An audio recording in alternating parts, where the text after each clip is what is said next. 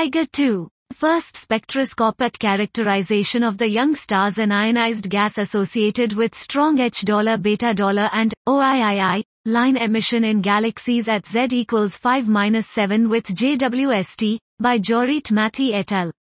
We present emission line measurements and physical interpretations for a sample of 117 OIII emitting galaxies at Z equals 5.33 to 6.93 using the first deep JWST NIRCam wide field slitless spectroscopic observations. Our 9.7 hour integration is centered upon the Z equals 6.3 quasar J0100 plus 2802, the first of six fields targeted by the EIGER survey, and covers lambda equals 3 minus 4 microns.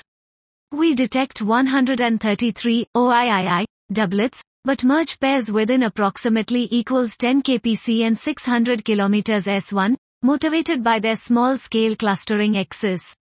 We detect H beta in 68 and H gamma in two galaxies. The galaxies are characterized by a UV luminosity move approximately minus 19.7, minus 17.7 to minus 22.3, mass 10 to the power of 8, 10 to the power of 6.8 to 9.8, M sun, H beta and OIII, EWs approximately equals 1000 angstrom, up to 3000 angstrom, young ages, 5 mega years, a highly excited interstellar medium, OIII, H beta approximately equals 6, and low dust attenuations. These high EWs are very rare in the local universe, but we show they are ubiquitous at Z approximately 6 based on the measured number densities.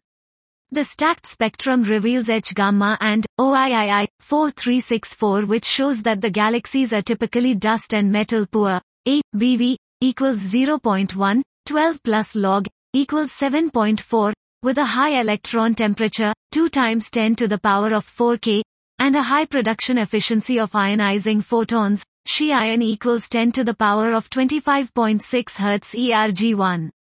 We further show the existence of a strong mass metallicity relation as expected by simulations. The young highly ionizing stellar populations, moderately low metallicities, Low dust attenuations and high ionization state in Z6 galaxies conspire to maximize the OIII output from galaxies, yielding an OIII luminosity density at Z6 that is significantly higher than at Z2, despite the order of magnitude decline in cosmic star formation. Thus, OIII emission line surveys with JWST prove a highly efficient method to trace the galaxy density in the epoch of reionization. Dot. This was EIGER 2. First spectroscopic characterization of the young stars and ionized gas associated with strong H beta and OIII line emission in galaxies at Z equals 5-7 with JWST by Jorryt Matthee et al.